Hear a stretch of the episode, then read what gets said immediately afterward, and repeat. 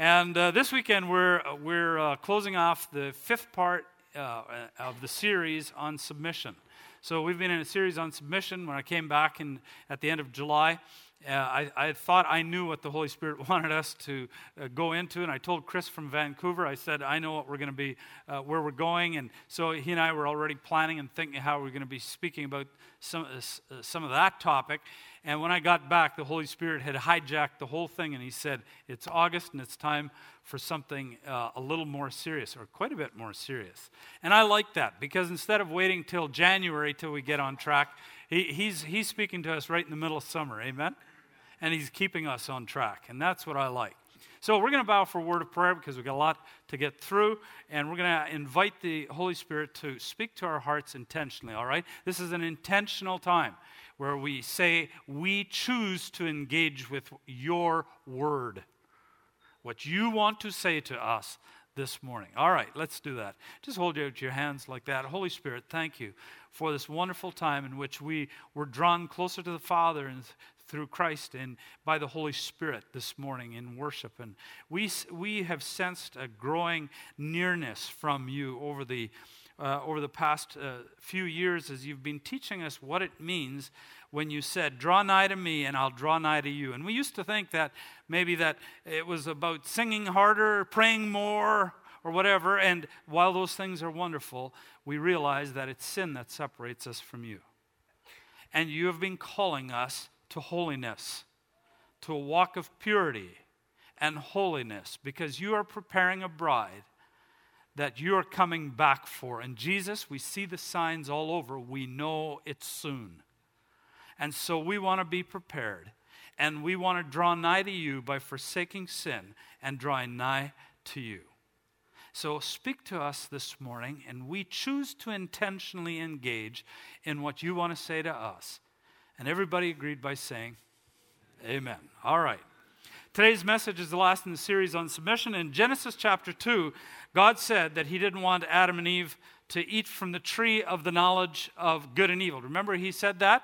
And uh, usually, when we think about the word knowledge, what, we, what we're really thinking about usually is something like intellectual knowledge, some understanding on a matter. And particularly in our culture, that's a, that's a big deal. But God wasn't actually talking about that in this particular case.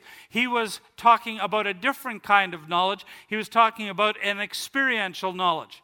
He said, I want you to trust me in this. You don't want to get to know the difference between good and evil through experience. I mean, it's the same thing that we do with our, our children. You say to a two year old, you know, they got the stove on, and you take the little two year old over there, and, and the elements are red, and you say, Don't touch that. It's really hot. So you put on their favorite uh, toy, and it burns, and they, it's a demonstration, right? No. No, don't do that and you say, don't do that, it's hot, it's hot. And, and, but invariably, our human nature, what does it do then? It turns around and we, and we think we have to know knowledge or know something just by experiencing it. God, who is good, says you don't have to know evil and the consequences of evil through experience. Trust me, is what he's saying. I want you to trust you. And, and isn't that a good God? Is that a good God? I think He's a wonderful God. When He warns us, He is like a good parent. He's trying to keep us from experiencing something He knows will be horrendous for us. But of course, we know the story. They, could, uh, uh, they, they didn't uh, trust Him, they disobeyed, and they learned firsthand by experience the cost of rebellion. And that's what we're talking about today. Today we're going to examine this theme in the context of sex and marriage. We could examine this theme in the context of any sin or any, any topic on, on any kind of sin. Uh, for example, like bitterness and unforgiveness, excuse me, as an example. But we're going to look at this theme in the context of sex and marriage because we have a problem in our culture and we have a problem in the North American, the Canadian church in this area of sex and marriage. And it's killing our churches. They're rife with it, even when they're not speaking about it. They're rife with sexual immorality and broken marriages. And so God is saying, you don't have to experience the consequences. That's what he's calling us out to, right? So that's the context that we're going to look at it at this morning. Today we'll examine this theme in the context of sex and marriage. Three weeks ago, I made three clear statements about sex, dating, marriage, and divorce. I wasn't talking about that, but it was in the context of something else I was talking about in the topic of submission in the church. And I made these three statements any sex outside of marriage between one woman and, and one man is sin. Number two, any divorce aside from desertion, infidelity, or physical danger is sin. And any dating uh, uh, uh, another person while still married, even if going through divorce proceedings, is sinning. And those were clear statements, which is a nice way of saying strong statements, right? Now we'll see this morning why this is so, and we're going to look at the consequences of not submitting to God's design. In other words, rebelling. And then we'll answer other questions that have been raised uh, along the way because of those statements that I made. This is not, I, I, repeat, it is not a message of condemnation, though some of you will feel like it for just a bit. Hang in there, and we're going to get to the other side. Amen. So if you leave early, you're going to be condemned. If you stay, You're going to make it. All right? Don't walk out. The first thing that we want to do is I, I, want to talk to you about we need to understand God's design for sex and marriage. So let's start over there. Because we can't get to the consequences until we understand what it is he actually said and designed. There's many ideas about sex and marriage out there today. For example, many years ago in Bible college, Fran and I uh, had married friends. It was a couple who believed that having sex constituted marriage. And um, sadly, he went on to be a pastor and propagated that. But let's see what the Bible has to say about it. Let's begin our discovery in Genesis. In Genesis chapter 2, verse 24, it says, Therefore a man shall leave his father and his mother and hold fast to his wife, and they shall become one flesh. Very, very familiar passage to all of you. The first principle on marriage, we're going to look at six very quickly right now.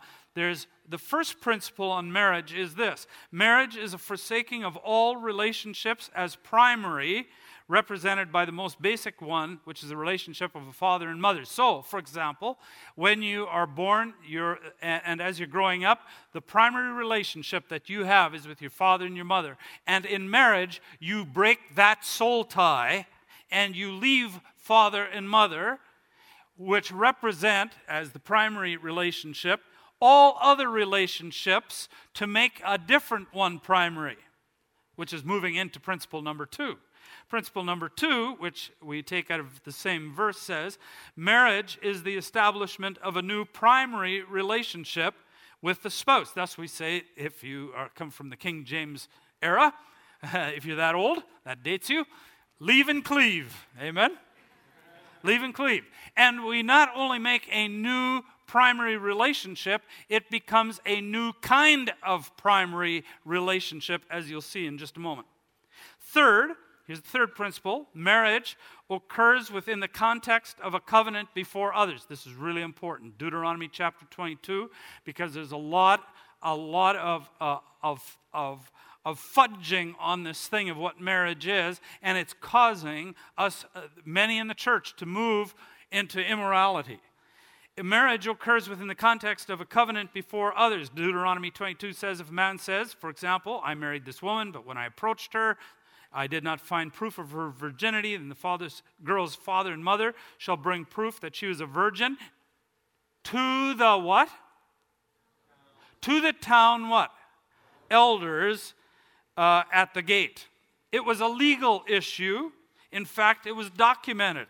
In Deuteronomy 24 1, it says, If a man marries a woman, continuing in this line, who becomes displeasing to him because he finds something indecent about her, and he writes her a what?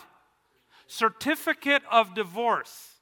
We've got something formal here. We've got something documented here. We've got something that's legal here. It's a covenant that was made before others. It's not just something you say kind of in private just before you go and have sex. Do you know what I mean? Do you, do you see what I'm saying?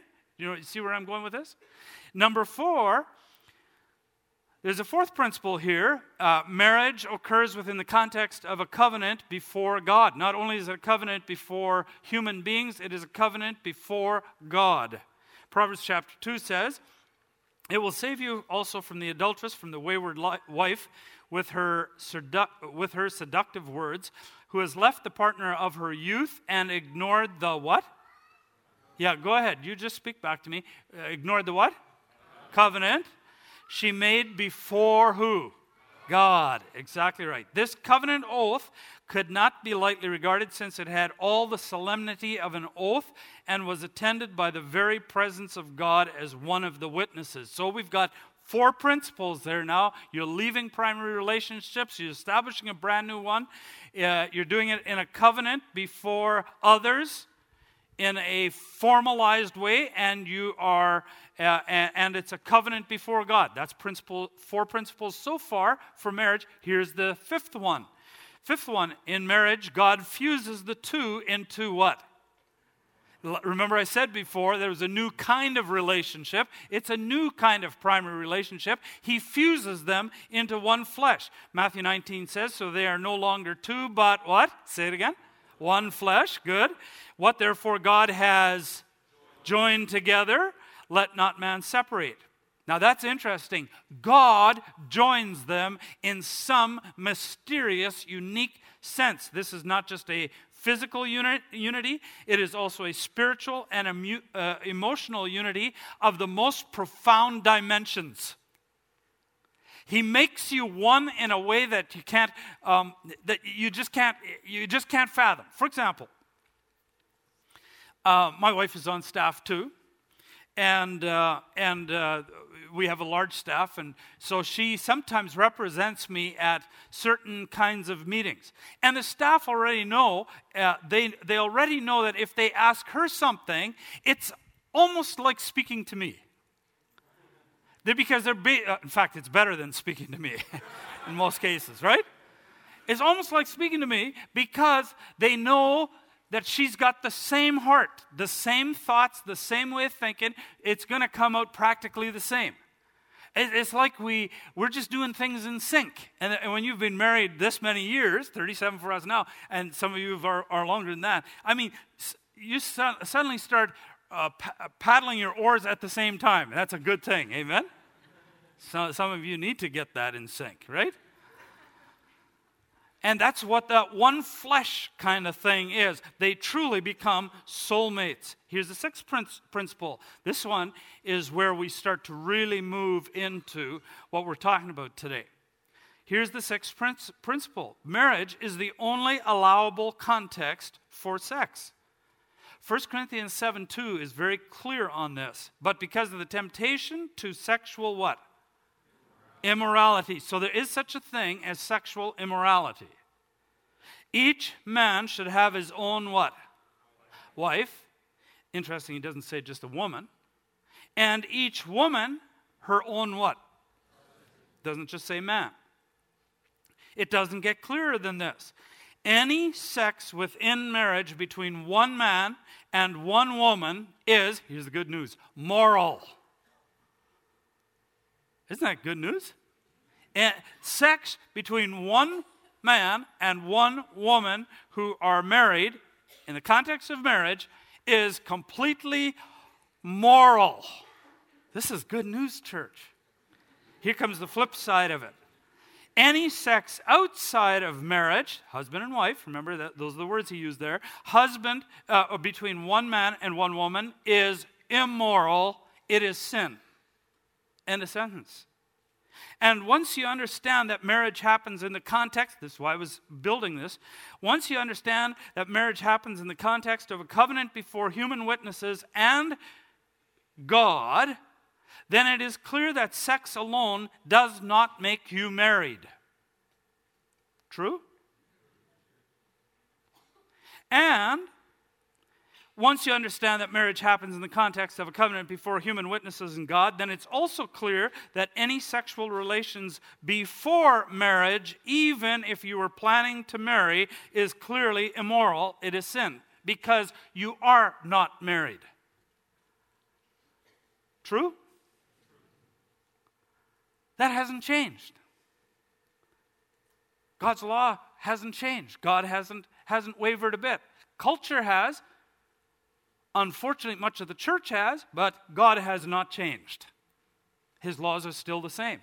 And the reason he says that, he says, you don't want to know experientially the consequences of that, and we're getting to that in just a minute. Of course, that also makes adultery, homosexuality, and bestiality immoral as well. In the context of this discussion, let's answer one more question Is sexual touching outside of marriage sin? Because that's, a, that's the new wave now of, uh, of having sex. It's not, it's not sexual intercourse, we're just sexually touching. So it's not sex. So let's examine that for just a minute. Matthew 5 says, You have heard the commandment that says you must not commit adultery, but I say anyone who even looks at a woman with lust has already committed adultery with her in his heart. Evidently, you and I can commit adultery in our hearts, in our thoughts. Is that true? Okay, so let's put this on a scale. And uh, you have thought adultery according to the scriptures over on this side. And on the scale, you have sexual intercourse, adultery on this end. Is, is that represented fairly?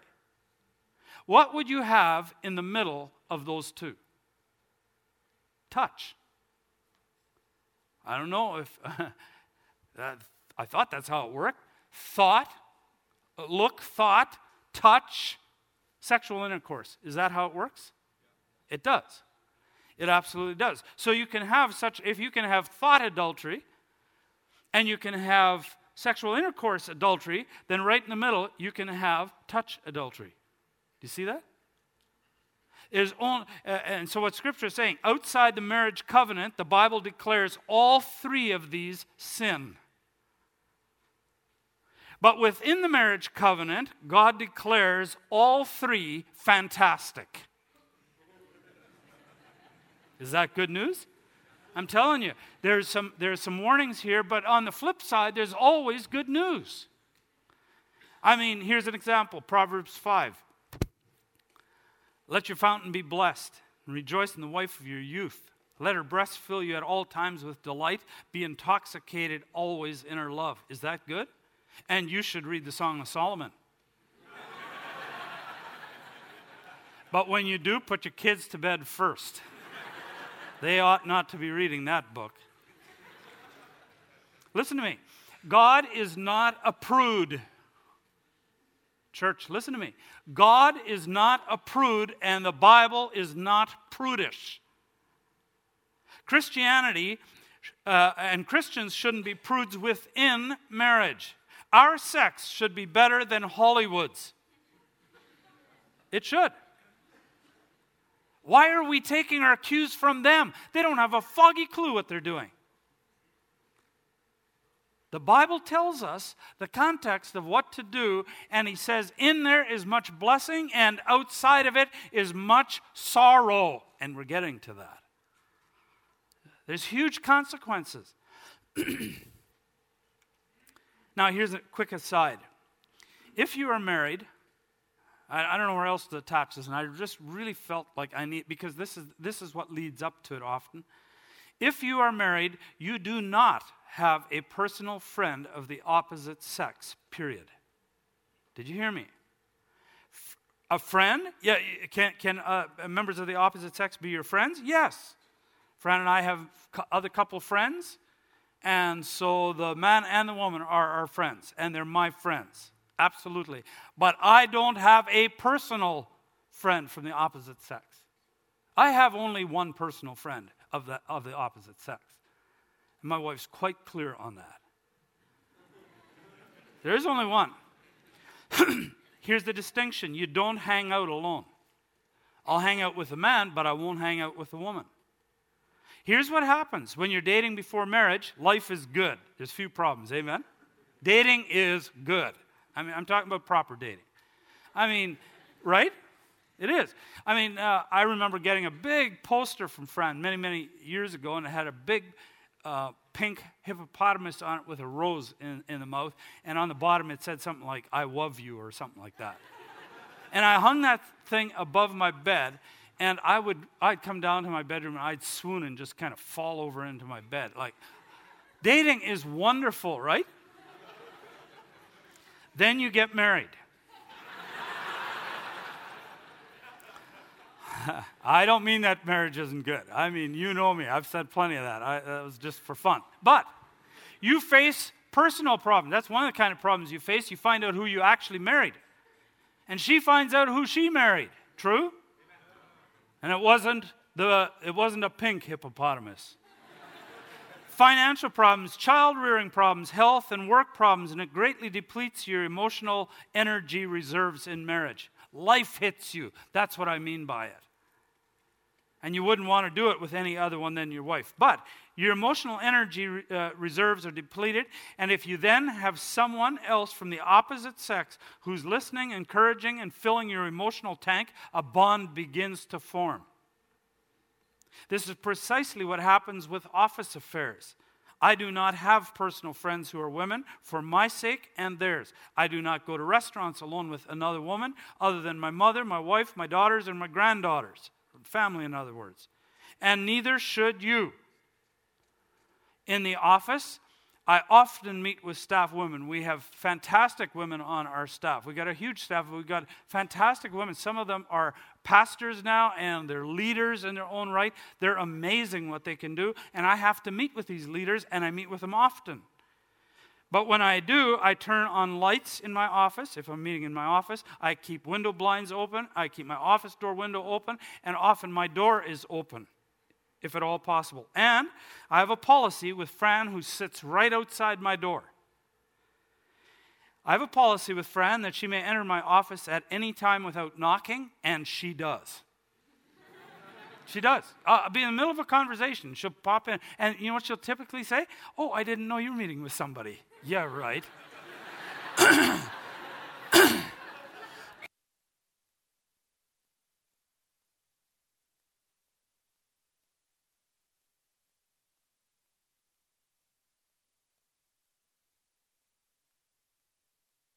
had a lifelong policy that he would not even ride an elevator, ride an elevator with another woman alone, ever. Strange woman. I mean, no, nobody. And uh, that's how, he, how far he went. You want to stay away from this stuff because of the consequences, and that's where we're going now. Understand, second part, the consequences for violating God's design. Any violations of the sacred covenant has consequences. Malachi 2 says, You weep and wail because he no longer pays attention to your offerings or accepts them with pleasure from your hands. You ask, Why? That's like you come to worship and uh, you come early and you're worshiping, your hands up and you're praying and stuff, and somehow you're just not getting through to heaven. That's what he's saying. You say, why? It is because the Lord is acting as a witness between you and the wife of your youth, because you have broken faith with her, though she is your partner. The wife of your marriage, what? The marriage covenant. Has not the Lord made them one? In flesh and spirit, they are his. And why one? Because he was seeking what? Help me. Godly offspring. The reason that God is so firm about this matter of, the, uh, of us keeping sex within the bounds of marriage and of you remaining in your marriage is because he knows that is the best chance of raising godly seed. There it is. He desires godly seed. And he knew that if you walked out on your marriage or violated it by having sex outside of marriage, that it would greatly diminish the chances of having godly seed. David was an example. Chris referred to him last weekend. David experienced this firsthand after he committed adultery. Because of his poor example, his son Amnon free to, uh, felt free to lust after his half sister Tamar, who he then raped. Absalom then came along, the full brother of Tamar. He was outraged and, having seen his father murder for sex, did the same. And because Absalom disrespected his father for having stolen a married woman and then murdering her husband, it's understandable that he rebelled and staged a coup against his own father, resulting in a civil war. Amen? hellish kids he produced, some of them who landed ended up in hell. Can you imagine that? A man after God's own heart, God declared, and look what his family came to. Wow. I doubt that David ever expected his family would end up this the way it did. I always say that the best gift that you can give your children is a great marriage. And the reason is that that's where you find security and love and discipline. That's where you can model how Christ loved the church. Um, uh, well, let's just do a quick aside here because I think it's important. Husbands, love your wives just as Christ loved the church and gave himself up for her. Now, before you tune out because you've heard it before, listen carefully what he says he's doing with his church. And then he says, Husbands, I want you to do the same thing for your wives. This, this is some of what Christ is serving the church for. He says, to make her, the church, holy, cleansing her by the washing with water through the word, and to present her to himself as a radiant church without stain or wrinkle or any other blemish, but holy and blameless. And then he goes on and adds, uh, I just added this other piece that was in there. Husbands, hu- husband f- uh, feeds and cares for it just as Christ does the church. He's, Christ is doing all these things for the church. He, it's not like he just died on the cross and went to heaven and he's sitting on the right hand doing nothing. He is still, according to Revelations chapter 2, we've looked at that before, he is still the head of the church. Amen? Amen?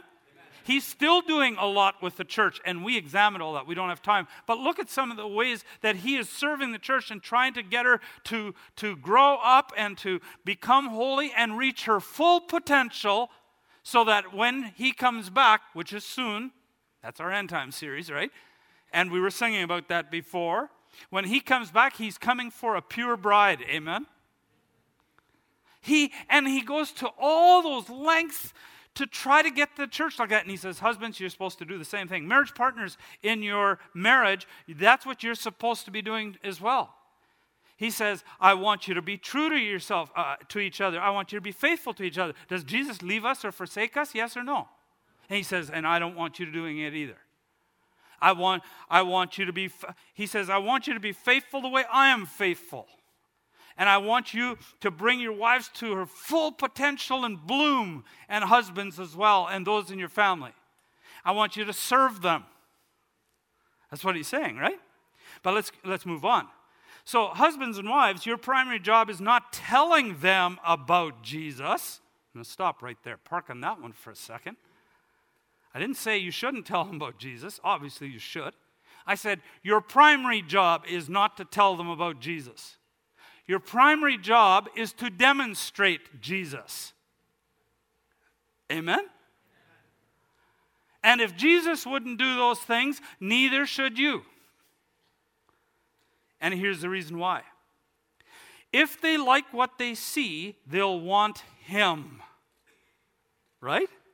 When children today are bumped around from one parent to the next and they become insecure and feel abandoned and unloved, they become the true victims. They're broken. And often they become so resentful, angry, and bitter that they turn their hate or rage against God and the church.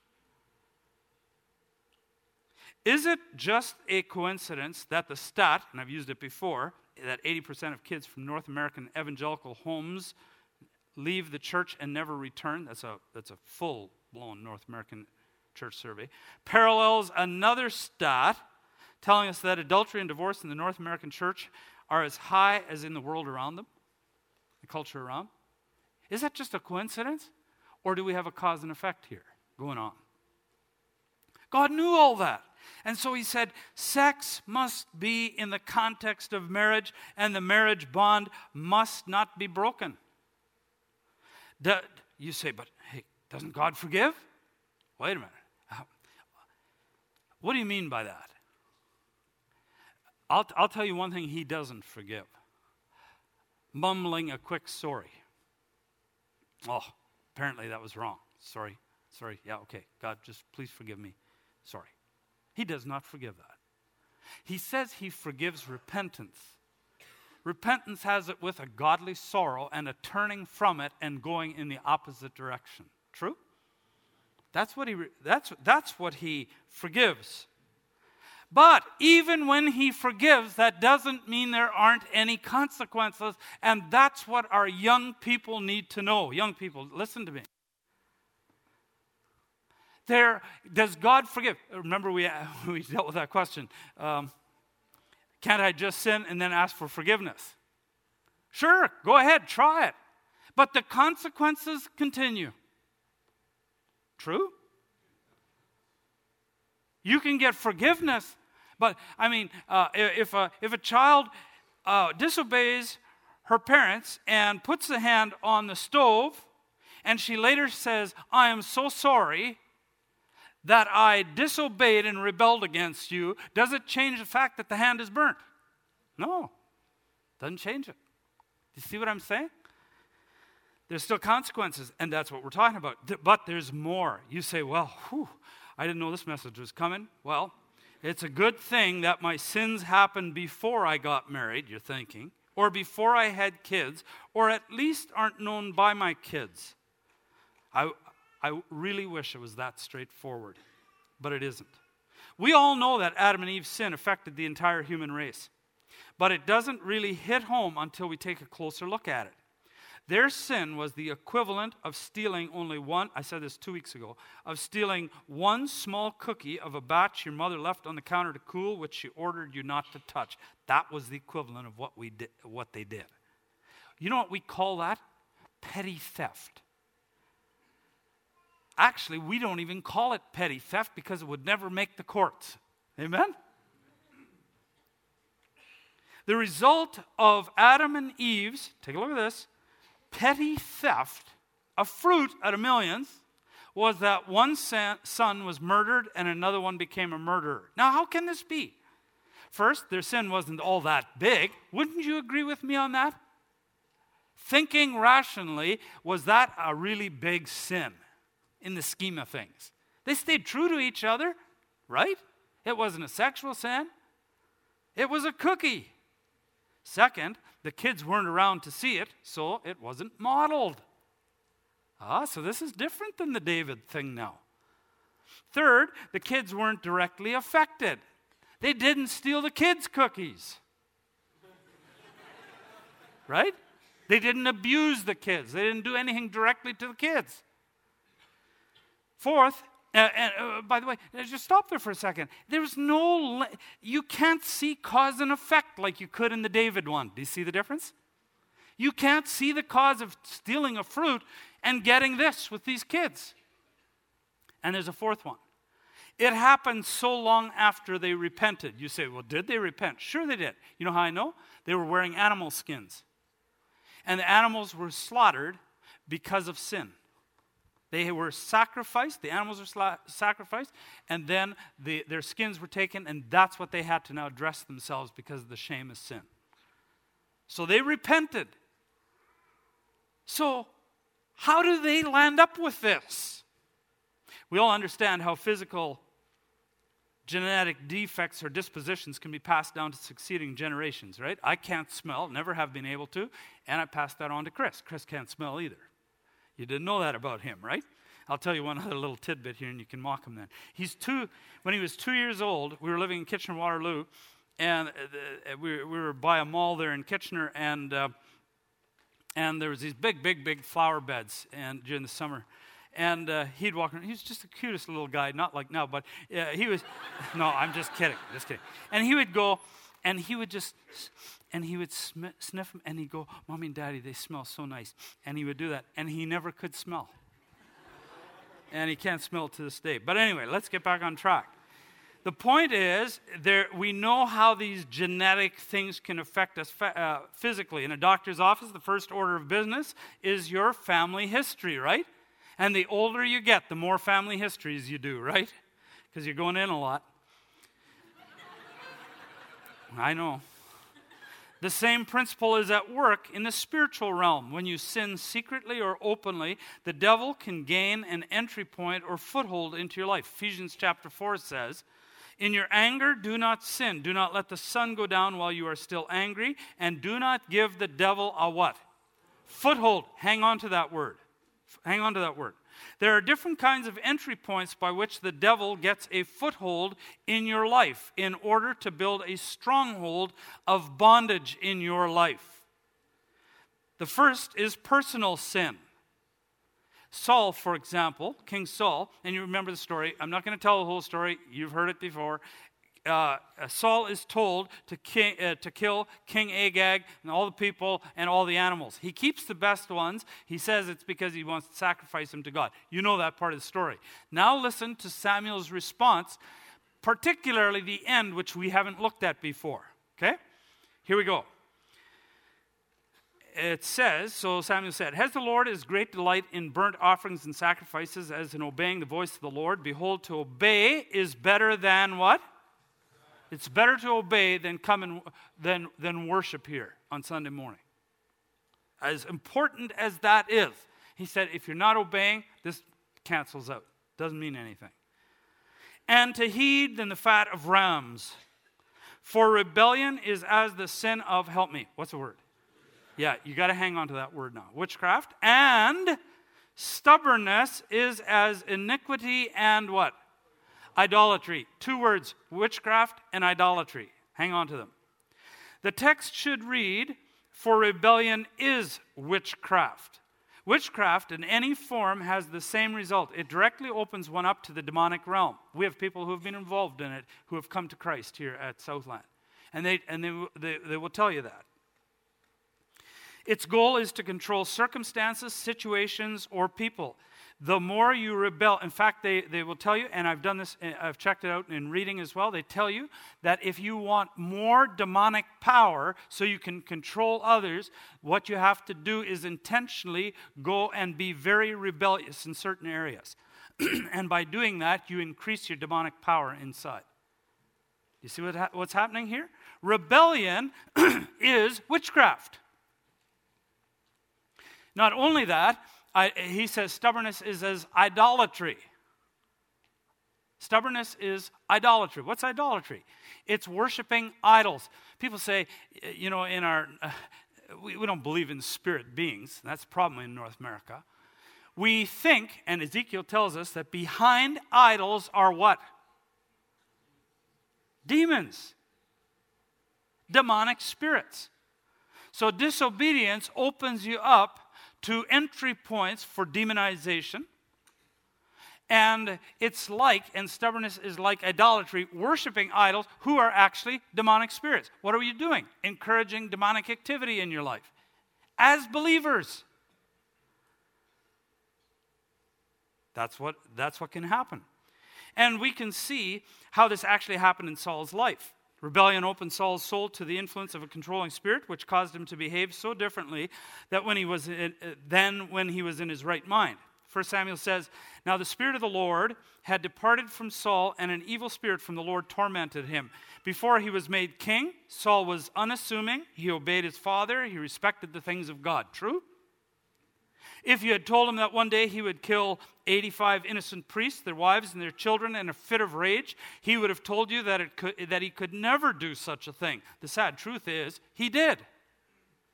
The evil spirit tormented him and influenced him to a life to live a life of jealousy, anger, hatred, strife, murder and deception. It legally influenced him by way of his unrepentant rebellion. And here's the key not only can the devil gain a foothold, that's what it did to Saul, okay? That's the personal sin that I was talking about. Now listen to this. This is the part that's going to trouble you. Not only can the devil gain a foothold in your life through personal sin, he can also gain a foothold through generational sin. Listen to Exodus 20. Remember last week, uh, Chris went to Exodus and he gave us the one promise that comes in the Decalogue, right? The, fir- the first commandment with promise was honor your father and mother. And he was talking about submission to parents and that kind of stuff, right? Here is the first commandment with warning. Listen to what the command and warning are. Listen to what they are in the context of what I just said. You must not bow down to them. It's talking about idols there, if you read the verse before, or worship them. For I, the Lord your God, am a jealous God who will not tolerate your affection of any other gods. Why? Because there's demonic powers behind, as the uh, prophets tell us. I lay the sins of the parents upon their what? Children. The entire family is affected, even children in the third and fourth generations of those who reject me. Do you see what's happening?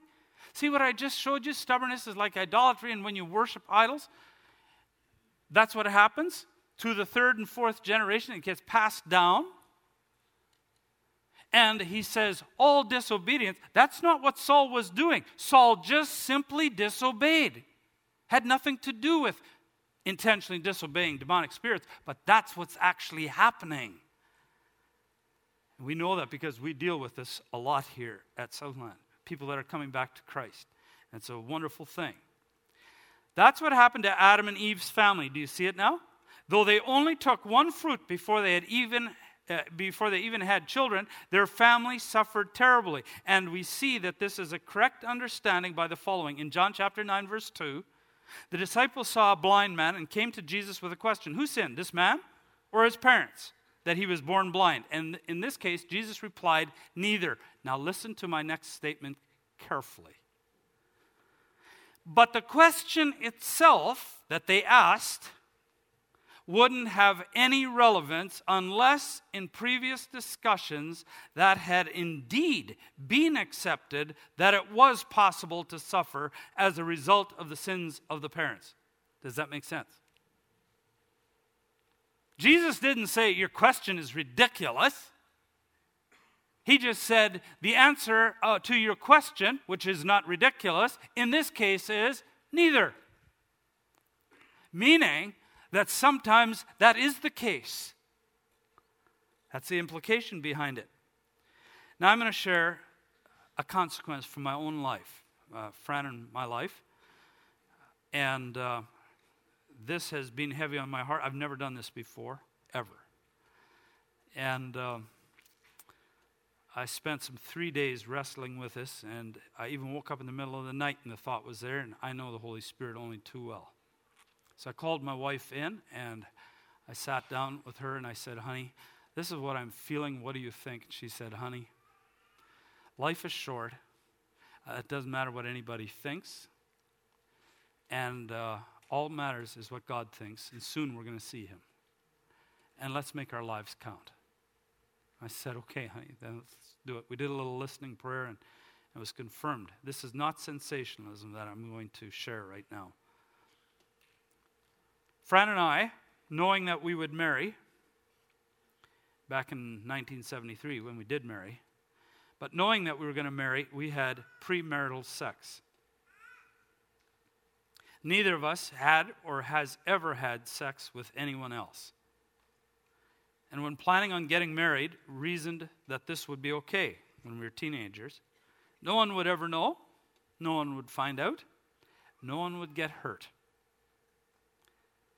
But that all changed on the weekend of September 17th to 19th, 2004. Fran and I attended a weekend retreat for pastors and their wives down in Baton Rouge, an hour north of New Orleans, and uh, where uh, we, were, we were looking at some concepts of what they were doing uh, just before I birthed the Encounter God retreat. Were, what they were doing there wasn't exactly the same. In fact, it's very different but we wanted to see if there were some things that might be helpful. It wasn't a particularly eventful weekend, but we had decided to add a day for ourselves to the trip since we were already there. So, after the last session Sunday morning, we drove east of, uh, of New Orleans along the Gulf to Biloxi, and here we booked into a hotel overlooking the Gulf. We had supper, then we retired for the night. We had planned to spend the next day on the white sandy beach reading. It was all perfect until we started having our devotions early that morning. During our devotions, the Holy Spirit revealed to Fran all the hurt the sins of premarital sex had caused our children. He revealed that our sins, though hidden, had opened up the door to, to the demonic, allowing them to have access to two of our children. Our secret sins had opened the door to something called generational sins and curses that passed down to the next generation. Suddenly, something Stefan had told us came to mind that since grade one, he had always been aware of a demon accompanying him. Think of that. A little kid aware of a demon at that age, growing up in a godly pa- uh, home at, the, uh, at that time, and the father pastor.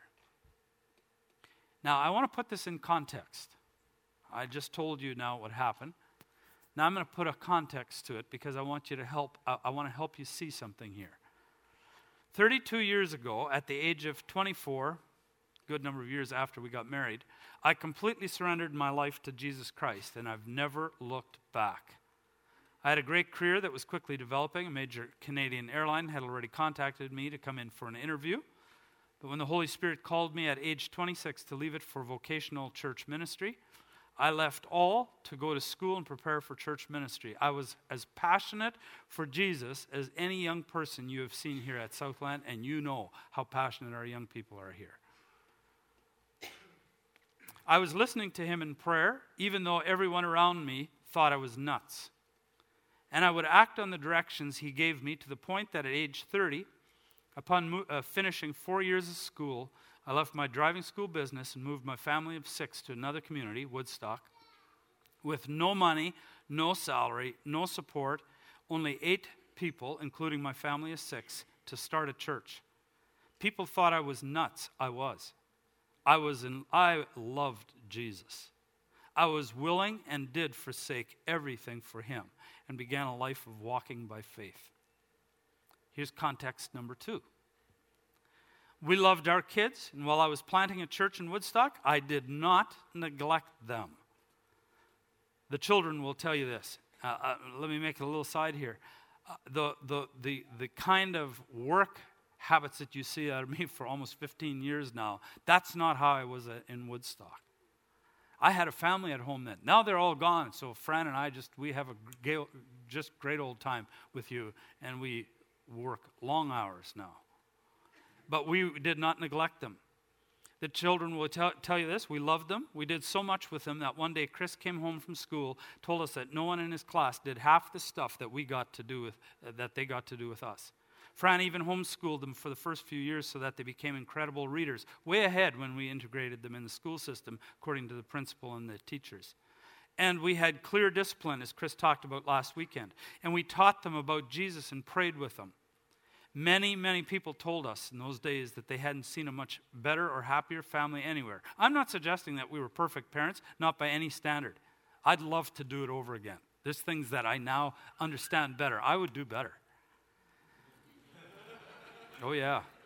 What I am saying, however, is that we weren't bad or neglectful parents. And yet, despite being completely sold out to Jesus and parenting to at least a decent standard, when they turned teenagers, two of them, two out of four, completely rebelled and descended into a personal hell of their own. I won't explain that. The length of time from one entering, and it included drugs and witchcraft and the whole thing but the length of time from one entering and the last one finishing was a total time of 12 years, non stop. There were many sleepless nights, worry, anxiety, tears, fear, shame, hopelessness, not to mention the impact on this once very happy family. Those were very long and difficult and trying years. And always we were puzzled how you could do so much right from the start and still end up like this. That is, until we sat in that hotel room on the Gulf of Mexico in Biloxi, Louisiana, and the Holy Spirit pointed out to us that the secret sin of our youth, confessed and forgiven decades earlier, had been steadily spreading its po- evil poisons within our children right under our noses. Of course, we didn't believe in all those things in those days. We're never taught in those things, so we weren't aware. we sat in that hotel room stunned. We were horrified and in tears. We were incredibly repentant. We had been reaping from 1992 to 2004, starting a full 19 years after our sin and lasting until a full 31 years after our sin huge and costly consequences for rebellion, we and our family came to know experientially the difference between good and evil in this area. We never did get to the beach on the Gulf because by the time we were done, it was late in the day. We had to pack to leave uh, for New Orleans. right there in that hotel room, we confessed and repented of the impact this had on our children. Well, they were still responsible for their own choices. And we broke the generational sins and curses and took authority over the demonic spirits that had wreaked such havoc on our family. And the next Sunday was my 50th birthday. Our family was over. We gathered our children, including the spouses, and confessed what we had done so many years before, long before they were born, and asked forgiveness for the impact this had had on them. None of the children said one word. You could have heard a pin drop. Then we prayed together, again breaking bondages, curses, and taking authority over the demonic spirits. Later, each one came to us separately and thanked us for doing this very sincerely. They hugged us.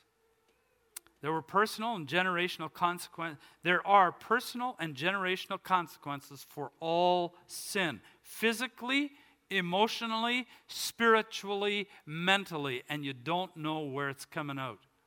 Let me warn you. God doesn't want you to know this experientially. He's a good God, isn't he? That's why he warns you, because he loves you, because he is good. He is good. I want to leave you with a promise before I give you a couple of practical instructions, because for some of you, you're in the same boat that I was. You made some really drastic mistakes and you have you already know what they are. You already know what the consequences are. And i didn't come here to beat you over the head. God is not beating me over the head. I want to give you a promise however because i'm also experiencing this. Exodus chapter 20 says i the lord your god am a jealous god who will not we read this before but but look now i'm going to add another piece. Will not tolerate your affection for any other gods. I lay the sins of the parents upon the children the entire family is affected, even children in the third and fourth generations of those who reject me. But look at this.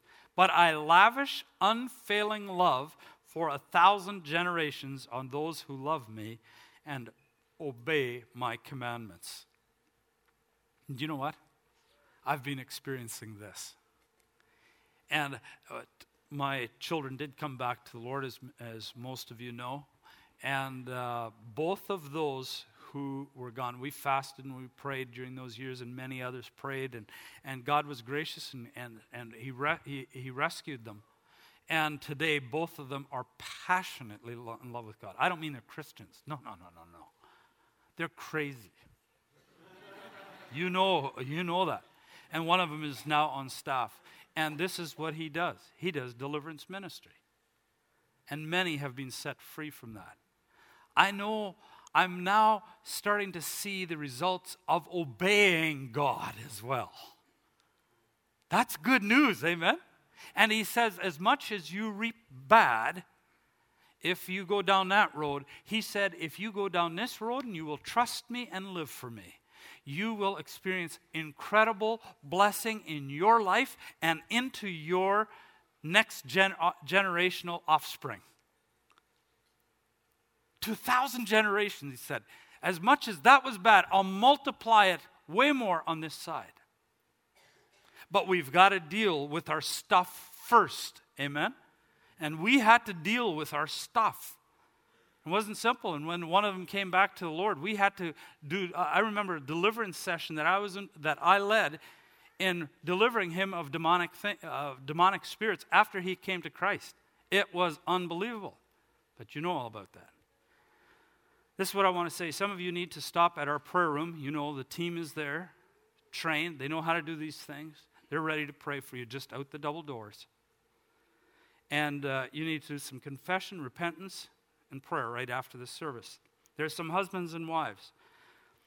Some of you need to take a block of time, get alone, and discuss and make some things right in your family. Some of you will want to call the office for a session on deliverance for demonic bondages and from ha- harassment, uh, from demonic spirits, uh, if you've got into some stuff like that. And uh, Chris really encouraged me uh, this morning. He said, Dad, why don't you do, uh, I, think, I think the church would really benefit if you put a, a little practical some steps for, for those of you that want to say, How do I come out of this now? What do I do next? I messed up, but how do I come out of this? So, what I'm going to do is I'm going to tape that early in the week, and by Thursday, there's going to be something online, just like uh, he had for the parenting thing this weekend. All right? And if you want more, uh, you can, you can uh, get it. You can get it that way. Let's bow for a word of prayer right now, okay? Father, thank you that you love us. There's no question about it. You demonstrated over and over that you would write us a letter like this and tell us and warn us so that we wouldn't have to reap the consequences. And then you love us enough that even when we do, you don't just condemn us, you put your arms around us, you forgive us, and you love us back. You tell us how to get back on track and how we can know blessing in our life. God, I pray for people who are now f- wrestling with stuff in the past and their eyes have been opened. I just pray, Holy Spirit, they wouldn't run from you, but they would run to you. And I pray, Lord, that many of our young people would, would not forget this and would be warned and would not come to know evil in these areas experientially. Oh God, make us a pure church. For it's in Jesus' name we pray. Amen.